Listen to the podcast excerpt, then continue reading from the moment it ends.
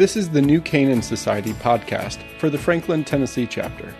We are a group of men who gather together to encourage each other in friendship and in faith, and to support each other to be better husbands, fathers, and better men in the marketplace and in our communities. Friendship at NCS happens through our regular meetings in local chapters all across the country. The Franklin, Tennessee chapter meets the first and third Thursdays of each month at Puckett's Grocery and Restaurant in downtown Franklin from 7 to 8 a.m. This podcast is sponsored by Harrington Interactive Media. We create quality media products like this podcast and we help you market them.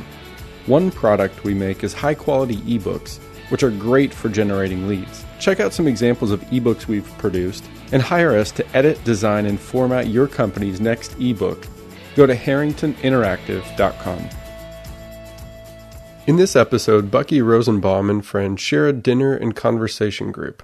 It's one from the archives, recorded on August 16th, 2018. I'm going to ask uh, Larry Stone and Bucky Rosenbaum to come uh, come up here to the stage at Puckett's. One of the, one of the, one of the goals that um, we have here at Puckett's uh, with with the New Canaan Society Breakfast with the Brothers is that we wind up uh, in our life uh, outside of this building having a richer experience with friends having ha- actually having friends because uh, for you guys who are new and haven't been with us this morning, we say this all the time that most guys, at least at some point in their life, don't have any friends and don't know how to make them. And we're here to help you with that. Um, one of the things that, that happened in our life, um, the three of us have been a part of a larger dinner group uh, called Dinner and Conversation. Uh, David Watson is in it. Tom Bates is in it. Uh, Mocha here this morning? Anybody here? Hey, look at that. Uh, anybody else I'm forgetting? Who else is in that group? Anybody else? Yeah. So um, it's, it, it, came about as a result of Larry and I having a conversation, having known each other for about 20 years, and realizing that we didn't really know what was going on in our in our lives. Uh, Larry was having uh, some difficulties uh, having access to his grandchildren because of the, that's a long story. He can tell it if he wants to. I was having difficulties with uh, people that I trusted in business, had given the reins of my company to, and there was betrayal inside the company. And Larry, after about an hour and a half lunch, says to me, Why don't we know this about each other? How can we know each other for 20 years and not know what is going on in our lives? And I go, I don't know, but I can't live that way anymore. And he said, Well, what do you want to do about it? And I said, Well, I don't know what to do about it, but I've got a table, and if, if the two of us would invite some of our friends, maybe we could start having conversations about things we actually care about. Um, you know, the church and Hollywood tell us all the time that the thing guys care about most is our sexual experiences in life, which is a bunch of crap. Uh, we care about that. It's an important part of our life, but it's not what we care about most. And so we're we're constantly being told what to care about and what we care about, and there's very little expression of it. And uh, we would find uh, in our even in our small uh, group settings with couples that we'd wind up defaulting to talking about our work. Uh, oh, what about that game? And, and, you talk about your game, your golf game, or uh, your favorite college uh, team as though that were the only thing you cared about or the thing that you cared about most. And it's, it's okay, it's something that's fun, but it's not what we care about most. Or we talk about the weather. Yeah, and, and I don't know if you're like me, but if I'm with just some other people, I will talk about other things than if I'm with my other people and Lois. Right. Yeah. And yeah, and we, we wound up you know, we're gonna we're gonna talk a little bit more as we go, but um, we started this.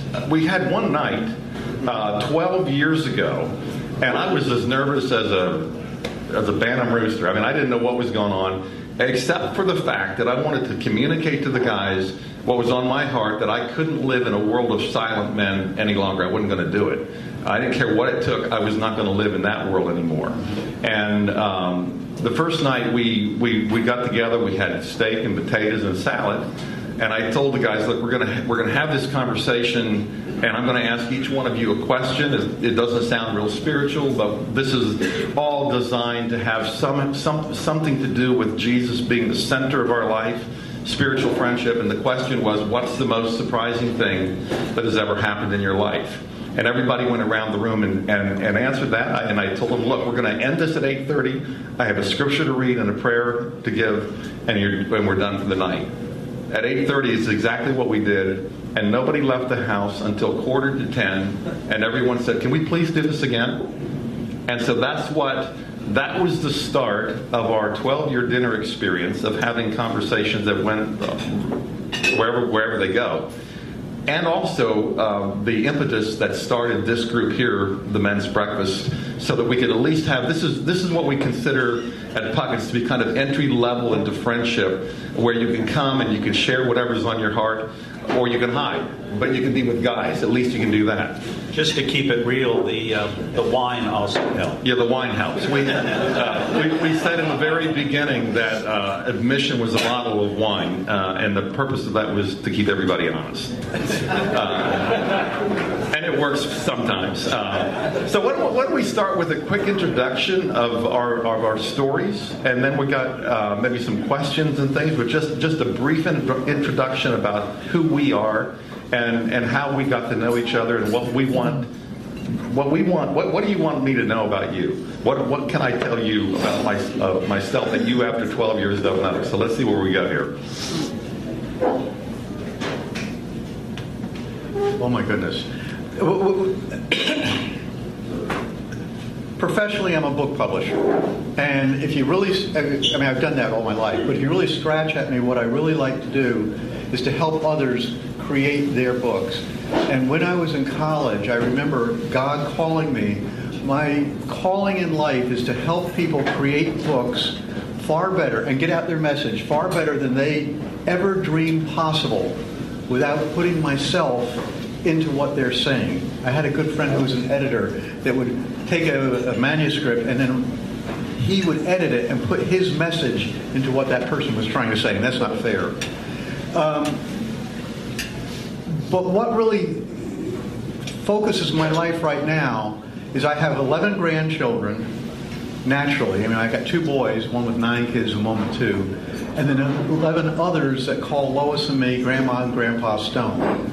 And that takes a lot of time because I feel very committed to building relationships with all 11. And you can't quite do that, but I do the best I can. Uh, well, first of all, the thing that binds us together is all three of us knew each other through our working careers. I spent 20 years uh, with the Southern Baptist Convention, two years at the Executive Committee, and 18 years at what used to be called the Baptist Sunday School Board, Lifeway, and uh, worked in the publishing division. And then from there, ended up in California, uh, working at a ministry affiliated with Saddleback Church and Rick Warren. Um, but these guys have been in and out of my life for at least 30, 35 years. We would see each other at conventions. Uh, Larry and I were just talking in November every year was Bible Week, mm-hmm. and all the Bible publishers in the nation would go to the American Bible Society in New York, and I think that's where we first met. Yeah. And uh, but that's what I do. Who I am is I am the father of. Uh, if you count those that have married in, I've got nine kids now, uh, five of my own and four that have married in, which are a great delight. And they have uh, started uh, blessing us. We have uh, seven grands. Uh, the youngest will be a year in just a few days. And uh, as evidence of that, my my oldest son Adam is with me today, and so he is my son in whom I am very well pleased. So um, but just a footnote on that. Um, I'm also a survivor of the recession and uh, hit bottom financially and started over. And through the uh, encouragement of a friend uh, who at the time was an old high an old high school buddy who was a senator from uh, Maryville, encouraged me to look for employment in state government. So for the last uh, seven years, I serve you as a taxpayer. I work in the Department of Human Resources with the state of Tennessee, where I do executive coaching and leadership development for uh, all of the agencies in the executive branch. And so it's a privilege to serve. And I guess that's the that's the thing is is I love my job in publishing, serving pastors, and then serving authors, and then uh, serving those in, in ministry and in bookstores and. Uh, and now I get to serve other agencies in state government that serve you. And so uh, that's, that's very brief. There's yeah. a lot more. There's a lot more. I, I think uh, both of these guys know me um, very well. I, I don't know there's any secrets that I have that you don't know. And uh, that's a really safe uh, thing to have. Um, and, and, when I say secrets, I, I, don't really have secrets anymore. Um, you, you, know my weaknesses. You know that Amish insecurity, that Amish guilt and shame that we that we grew up with in in, in the Amish world, which is for those of you who, who struggle with uh, guilt and shame, I can probably outdo you because everything in the room that goes wrong is my fault, right? Uh, and we so, take advantage of that. Yeah, they do, and so uh, and that's why I feed them all the time, just because I'm trying to buy their. No, anyway. Uh, so the the thing that, that happens in my life is I go back and forth between uh, being this really confident guy on the exterior and and also being very confident on the inside of certain things, and then flipping uh, flipping sometimes to this place of insecurity um, that, that just like I just have to really struggle with that sometimes and go, what, Lord, are you sure you're sending the right guy into this mix? Why me? Because we were taught uh, in the Amish culture, you don't raise your head above your fe- fellows. Who do who do you think you are that you have something to say uh, in the room? Um, and it's it's a strange kind of thing, but some of you understand this uh, based on the kind of families you came from, based on your religious experience, perhaps. So, so this is one of the things that uh, our group, as dinner and conversation, has continued to happen, has really helped me to understand the value and the beauty of my own life. Uh, and we don't talk about that very much. We have a hard time, uh, most of us, talking about uh, the fact that, that I have intrinsic value. There's something about me that is really important, something about myself that is really good and godly and true and right, uh, and not all depraved. Uh, there are parts of it that struggle with the depravity, but, but who I am, uh, I am I'm created, I'm minted, if you will, in the beauty of God. Uh, and our dinner group has really helped that because we've we've gone through all kinds of seasons with that over 12 years. Uh, some in brokenness, some in sorrow, uh, some in just joyful, playful laughter. Uh, and, and being together has helped us develop uh, a deeper sense of playfulness in our life uh, that I think is, that goes well beyond uh, those times when we get together for dinner. what do you want to talk about? well, I just had a thought when you were talking. There are there's some other fellows in the room that represent um, an extension of what the three of us have been a part of with David and, and Tom. And um, there's a group of guys that uh, I was in CLC. Many of you know about Christian Leadership Concepts, CLC, and did several CLC groups over the years. And uh, my, my brother in arms in CLC, we did uh, uh, three or four groups together. John Gifford back here at the bar, and so John has been walking with me for, gosh, 35 years or so, and he also knows a lot of my uh, uh, my uh, my real stuff, yeah. not the stuff that we hide. And along with that, uh, Wes Turner back in the back he asked me, he says, I think I'm in your story. I said, yes, but we won't tell all the parts, but he's my attorney, so we'll just...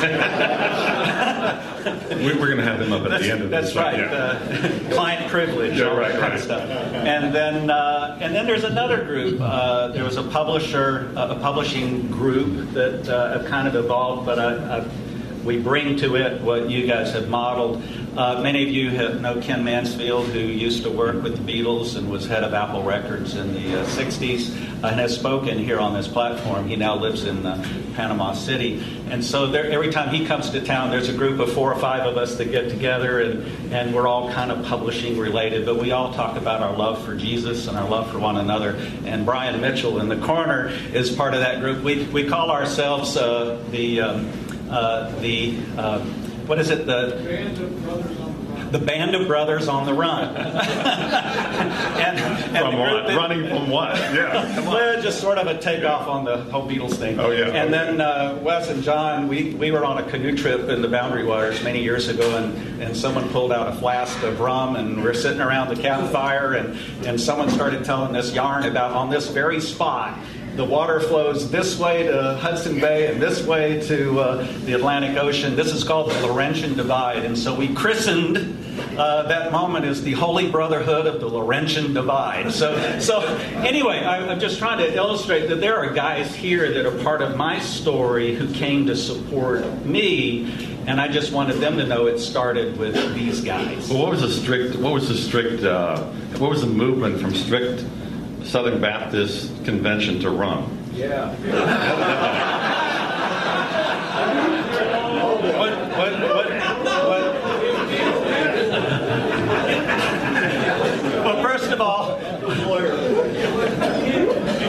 it was communion. Yes. It was all we had available in the Canadian wilderness. It was easy. He was the only Southern Baptist there. He could do it. But truthfully, and what this just demonstrates is kind of the bottom line of all of these fellowships is there's there's no bull, shooting allowed. We'll, we'll make it politically correct, but no no BS. It's you don't have to open your kimono and share everything about your life, and I wouldn't do that here. But there are parts of what we do, as Wes said. I don't want to talk about sports. I want to talk about that my wife and I had an argument on the way here, and I feel like crap. Yeah. And I don't want to get into the details about that, but at the same time, I don't want to put on a smiley, happy face.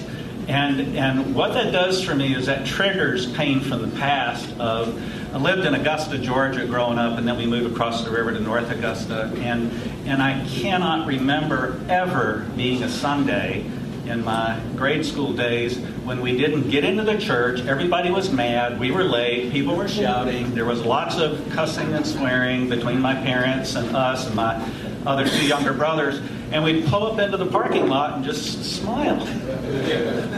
And some of you from your nodding heads uh, recognize that. And I think in a polite, cultural way, we do that when we're with one another.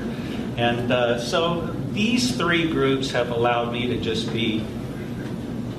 The real Bucky. Yeah, I think so. we like that guy better than the other guy we met before. Yeah, Yeah. yeah. And, and as a testimony, my, my, my son is here who could also yep, say yep, yep, yep. And, uh, and so today I'm trying to be a grandfather and a father that, that models authentic Christian love. And, uh, and again, you don't have to share everything, but what you do share, you want to make it real and authentic. One, of the reasons that um, the men's groups that we're a part of are so important, and, and maybe Larry, you can talk to this a bit, but uh, I realized a long time ago that my wife does not uh, need me to treat her like the Bordeaux landfill.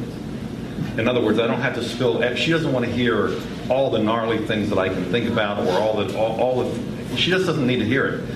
Um, you know, she's not in that sense my best friend. She's my wife, and guarding her heart and guarding our relationship not through not through hiding, but but through realizing there are certain things that knowing her and knowing um, the abusive past that she came from, she can't handle certain kinds of things. You guys can, uh, and and it's important to, to know the difference between what a best friend is and and the honor and cherished uh, position of a wife. And and sometimes your wife is your best friend. But uh, when guys tell me that, I kind of look at them and go, "Are you really telling me the truth here? Because because are you telling me you can tell her absolutely everything that's going on in your heart?" But what do you, Larry? What do you what do you have to throw into that? Well, I was I was thinking about frequently I'll go and I'll figure I'm just going to have a good time, but all of us every once in a while we got a problem, if you will. And I remember this one time I had been in the middle of I've been through two churches in Nashville that each had fights within them, and finally we landed in a church with a ah, this is safe, stable, no problems. And it wound up being the nastiest church fight. Some people say, well, that's the problem. You go to these churches, wherever you go, it's going to be a church fight. but I remember I was able to go and just sort of, it's not the kind of thing you want to run into somebody and, and talk about. But at the dinner and conversation, I could just say, brothers, I got this problem. I mean, I don't want to give up on church. And I remember Buddy Green said he had talked, he gave me some advice, and it was that he had heard, and if you go to a new town, find the closest church to your house, and try it for six months and see if that's where God wants you. And so, partially through that advice, we now in a church we're very happy with, and so far no splits. Um, but it's just the ability to unbear a particular problem you might have and know that they're going to be okay with it and maybe helpful.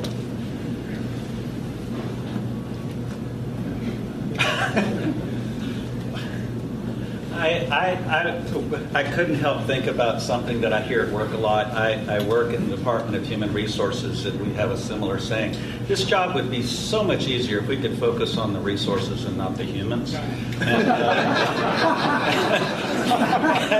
and well, I think it's a line from a, from a country song, but wherever I go, there I am. And, uh, and sometimes the common denominator of a lot of those things is, is I have to stop and go, wait a minute, instead of focusing on the things that upset me, it's like, what is it about myself that I need to change? And more often than not, the things that I see that upset me and get me stirred up, especially on the news, is if I'm really rigorously honest, I do that too. And um, like a big deal right now for me in, in, in our culture is what is truth? Why can't people just tell the truth? And, and but if I'm honest about that, I've been lying to my wife for 41 years about stuff in my life that I felt shame and guilt about that I did not want her to know ever. And in some cases, I could share with these guys, but I wouldn't dare share it with my wife. And uh, a couple of years ago, we made a two and a half years ago, we we, we made a covenant with one another that we will never keep secrets from one another. And it's been very painful going through, well, what are all the secrets since we met? and uh, some of you may know that as a disclosure. And so we went through a disclosure with, uh, with Christian therapists who helped us with that. It was brutal and it was hard, but it was also a clean sweep. And now you can get up in the morning and go, I, you know, I can live for today and live in the moment. And, and something to back to the Amish thing that you were talking about. It's, it's the sin, and, I, and it is a, it is a tool from hell, and that is comparing our insides with other people's outsides. Wow. Wow. So Say it again. Come on. Comparing our insides with other people's outsides. So it's kind of the reverse of the Amish thing. It's like, wow, look at that guy. He's got a car, or his house, or his marriage, or his kids. He must really have it together. And then you start comparing what you're feeling inside, and you just go, oh, I'm just not. I'm not. I'm. I'm, I'm a. I'm a dirt clod. I think all of our orientation is to start uh, with the external. Man looks on the outward part. God looks in the heart. But I can't. I can't remember uh, when I was young having much of any perspective except on what was on the outside. It took me a long time uh, to learn discernment, and I still have to. I really still have to work on that. I prayed for wisdom all my life, but I was always curious about why Linda seemed more street savvy. In other words, more discerning about the people we were with or the situations we were in than I was. And she had prayed for wisdom but half her life, and I'd prayed for wisdom all my life. You know, how did that happen? And I realized, you know, Solomon says, get wisdom, but above all else, get discernment. I wanted to uh, have us do a little little bit uh, on this on this point that you're you're starting here, a little bit more of a deep dive, and have each one of us uh, just share what what is the deepest need of our life right now um, because this is this is what is connected to what you're talking about, Bucky. And I'm going to have you go first, maybe, if that's okay. Um, and then and then we'll respond to that. And any other questions we have, we're going to open it up to questions a little bit uh, toward the end. If you guys have questions you want to ask of us. Um, uh, if we don't want to answer your question, we'll just say boomerang, and you have to answer it. But that's okay. well, I'm, I'm going to I'm to pick up on, on for me and the yeah. present. Uh, what right now is just this this battle of, of just the little white lies or the little untruths. And even, and, and I see some folks in here that have been are in ministry. I remember when I was on church staff, we would call it, well, ministerially speaking. And what you were really knowing is that they're getting ready to tell a lie or an embellishment. Who are the ministry guys in the room? Okay, a couple guys. Okay, there, there, there. So got some honest amen, guys, right? Amen. You know, we, we well, we think if we're if we're trying to edify a situation, we can maybe embellish it a little bit. And uh, in my marriage, that has not worked. And and I just need to say, I have done a lot of market research on that, and it. so I, I thought I would just share some things. This, and this is not an indictment. This is me. This is why I have found I lie. I lie to cover up my shame and guilt. I lie out of fear of the return of pain and discomfort from conflict I knew as a child. I lie to cope with stress and trauma. I lie to avoid punishment, ridicule, or discovery of being found out, that inside comparing to other people's outside. Um, I lie to overcome low self esteem when not measuring up to others' expectations. That whole codependency drug, that is as strong as, as a heroin shot in the arm, as far as I'm concerned. I, I, lie because I believe that if I tell you the truth, it will only make things worse, that you'll not forgive me or like me. And, uh, and, this is, and this is the one most common. I lie because I'm not always sure what I think or feel, so I just make stuff up. because I just want you to like me or I want you to be impressed with me. And the thing is, is in the world of retail and the world of contract sales for a printing company, where I first met Larry, certainly in the world of literary agenting, where, where Wes and I have spent a lot of our lives, we, we make stuff up to please other people and try to get people to believe us that, or have confidence in our abilities. So that's, that's kind of where I wanted to go with that. Reminds me of what uh, Chris Rock said. He said, when, when you meet someone for the first time, you're not meeting them, you're meeting their PR agent. right? Uh, I think, I think my, uh, my struggles with what you said are. Um, not being willing in certain circumstances to say what is true in that moment um, on under the guise of, um, of being smart or under the guise of um, it's not the time to say that uh, or just but inside of me is this fear of if I say this what is going to happen? Um, and so my dishonesty I think comes at that point um, not so much of hiding although there are still tendencies to do that um, uh, but but but not being honest enough in, in certain situations. I like to. I, I, I am a muller. I'm, I mull things over, and sometimes I need to think about it.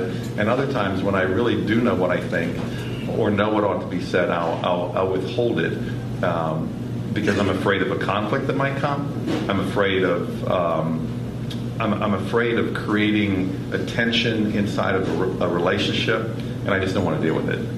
Uh, so I'm learning about that. I'm learning how to how to go deeper at those moments. Um, and the way that I, am learning uh, to do that is by asking another question, uh, to, to, to, perhaps unpack the conversation a little further, unpack this. I had a, a really strong argument at, at our dinner table with a friend the other night over a political thing. And I've, I've, made a, I've made a commitment not to argue about theology or politics um, but to listen and to try to learn how to ask good questions around these themes that are often so divisive because we're living in such a divisive place. Um, and we had to call each other later and say, We really love you. We, uh, we really love each other. Um, and we both still feel very strongly about the difference. Uh, and it was probably good that it came out, but it was very hard for me after the fact, looking back and saying, oh, I don't like that kind of conflict. That, that, this is this could be too much of a ripple in the water of our friendship. But we've known these people for almost 40 years, and if that, if, if, if a 40 year relationship can't handle the honesty and the integrity of a difference of opinion, then then we don't really have a friendship. And so far, it's survived. Yeah. And a big part of that honesty is being able to say, I'm not willing to speak right now on that topic, or I'm or I'm not willing to go there right now.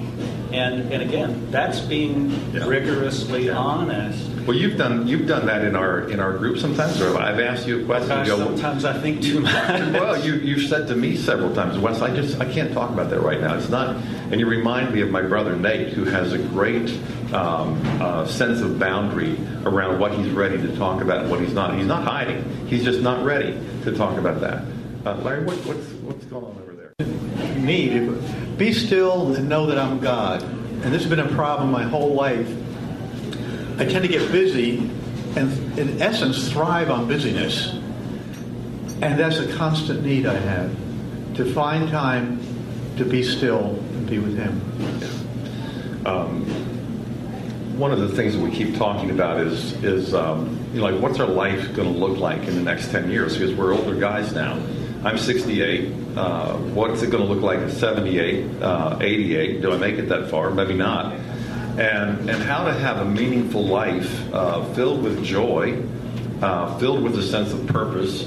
Um, and our uh, dinner conversation group, at the very least, is a stab at trying to answer that question. Um, I do not intend to be alone when I'm old, and and and what I'm doing now is not a um, it's not a manipulation of that. It's just I'm investing my life and my heart and who I am in the lives of younger guys, in the lives of, of my peers, and all of that. And I really am going to need, if you can still walk when I can't, I'm going to need you to come and sit on my porch on that other rocking chair and talk to me. Um, you know, you wake up one day and you go, Do I even know six guys that are going to carry my coffin? Good question. Do I have that many, you know, or, or is my wife going to call some guys that she thinks are close to me and they're going to feel sorry for her and they're going to carry my coffin?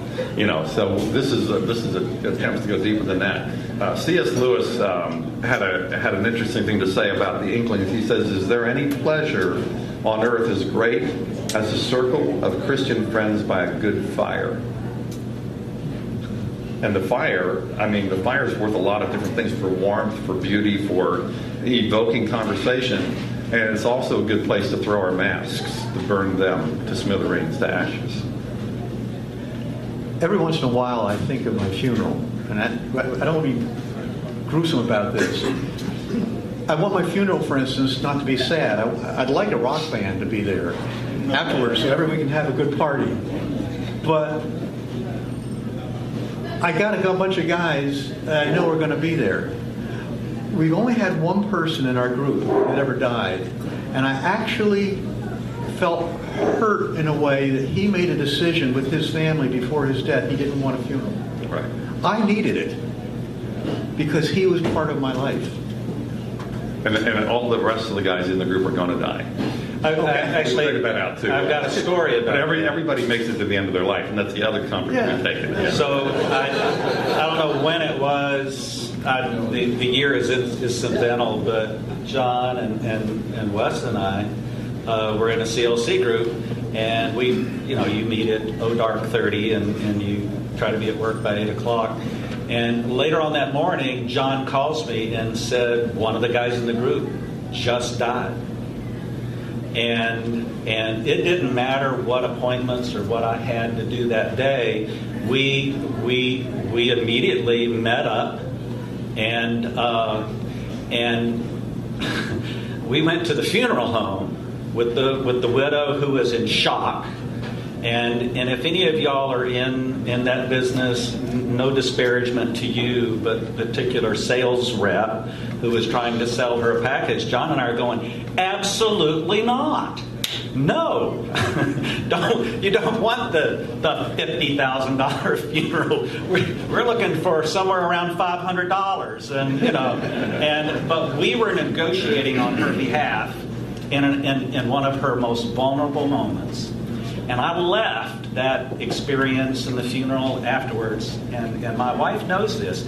If anything happens to me, I want you to call John Gifford because he'll know what to do he'll know my six.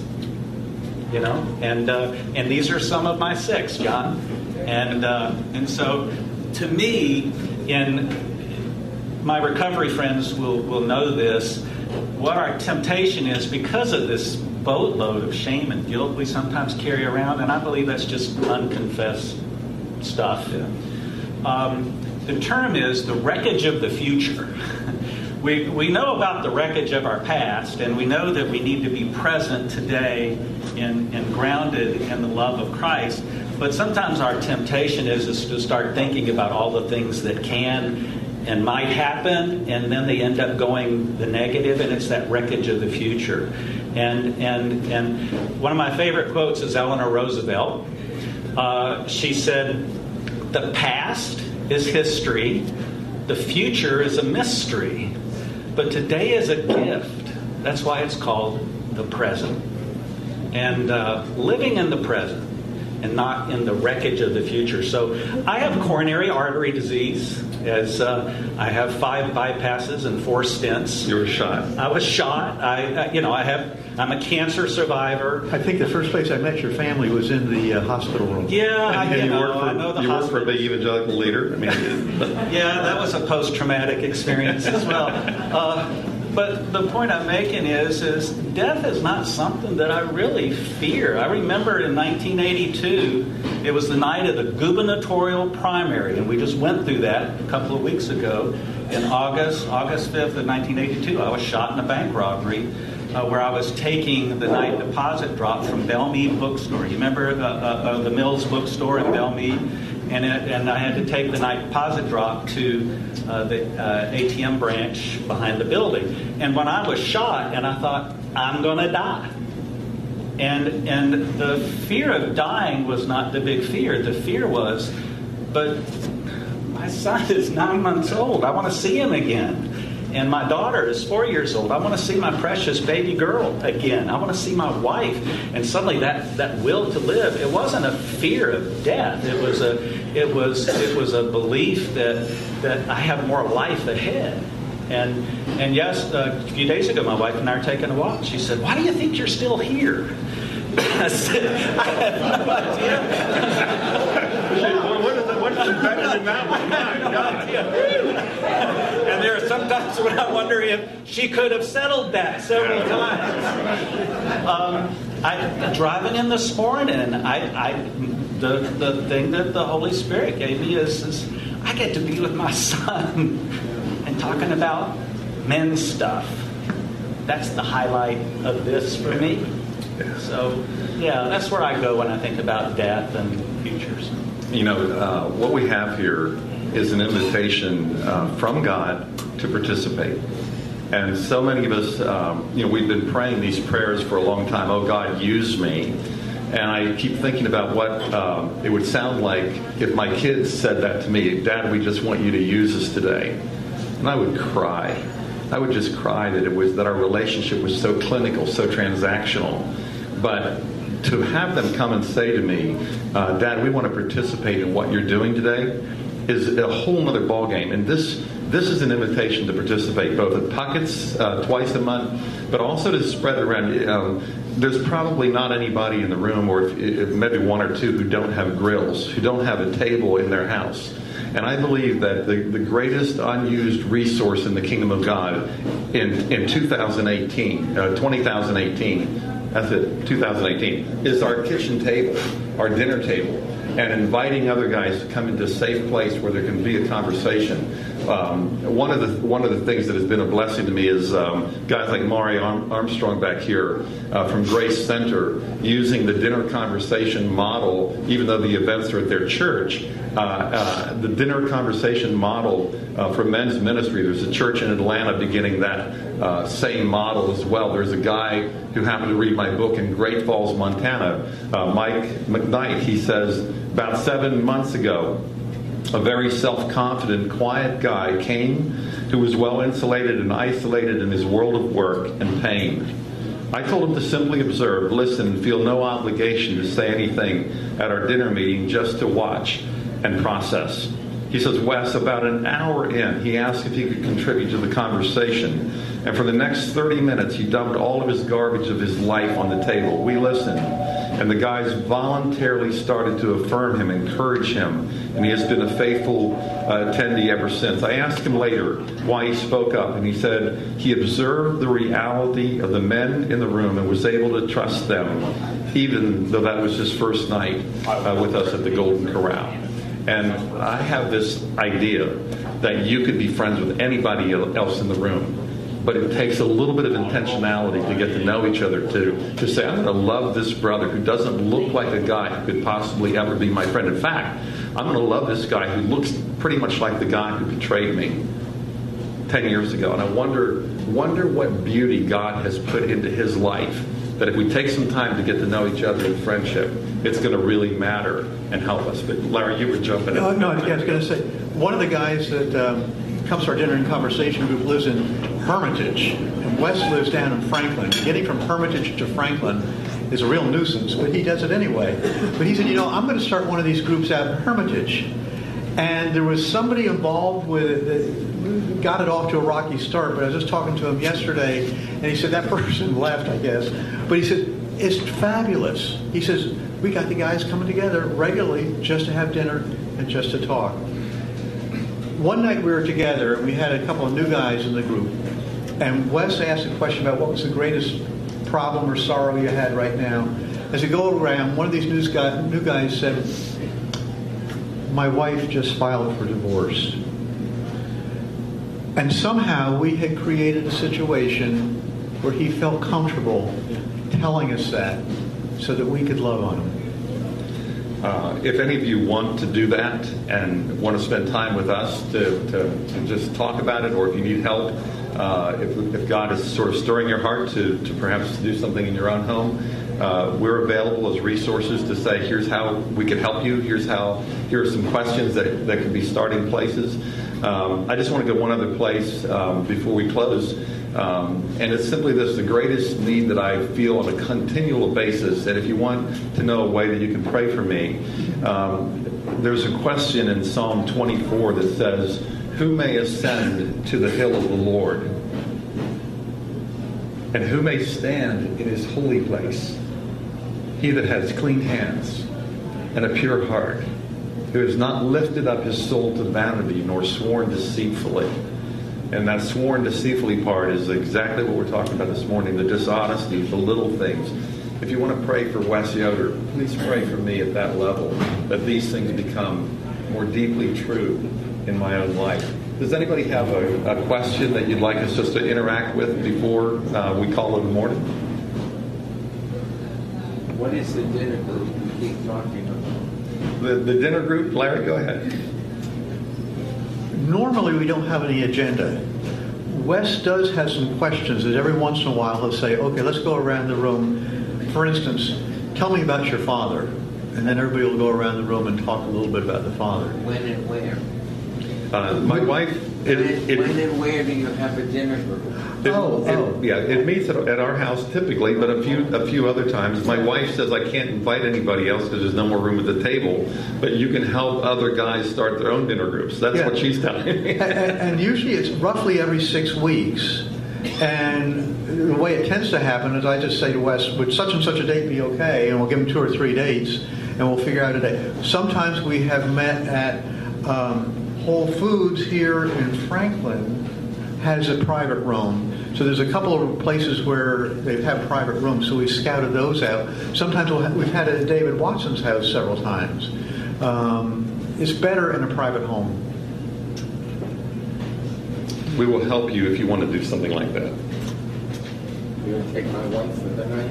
Oh, she needs to have, Don't a, take she needs to have a girls group that she can leave the house for the night. Yeah, she'll she'll want to run if she sees about six or eight guys coming. Yeah, no doubt about it. Another question? So you shared a psalm. I'd like to share a reading from uh, from Ephesians three, uh, where Paul talks about the very thing we're talking about here. For this, uh, this is Ephesians 3, verses 14 and following. For this reason, I bow my knees before the Father, from whom every family in heaven and on earth derives its name, that he would grant you, according to the riches of his glory, to be strengthened with power through his Spirit in the inner man. Let me repeat that that he would grant you according to the riches of his glory, which is he owns everything, he's able to do everything, to be strengthened with power through his spirit in the inner man, where that voice is comparing your insides with other people's outsides, so that Christ may dwell in your hearts through faith, and that you, being rooted and grounded in love, may be able to comprehend with all the saints what is the breadth and the length and the height and the depth, and to know the love of Christ which surpasses knowledge, that you may be filled up to all the fullness of God. I want to bring greetings from Doug Golding. I, meant, I forgot to mention when Doug, Doug was in Huntsville and had the uh, NCS chapter in Huntsville. He's now in Paterson, New Jersey, and has started a New Canaan Society in Paterson, but he's still on this mailing list. And a couple of days ago, he called me as I was driving to work and just said, I saw that you were sharing, and I just wanted you to know, please bring greetings to my brothers. And so um, I, I, meant to say that earlier. Brothers, thank you very much. Thank you for uh, hearing our hearts this morning. I hope that came through loud and clearly. Uh, and uh, we ask um, the Lord to bless you uh, today. And so we uh, send you out of here in the, in the peace of Christ. Bless you, brothers. You've been listening to the New Canaan Society podcast for the Franklin, Tennessee chapter. If your company is looking to share valuable content with your customers or clients, put it into an ebook or a print book. Hire Harrington Interactive Media to edit and package that book, whether digital or print, so that it looks professional. Go to harringtoninteractive.com. Talk to you soon.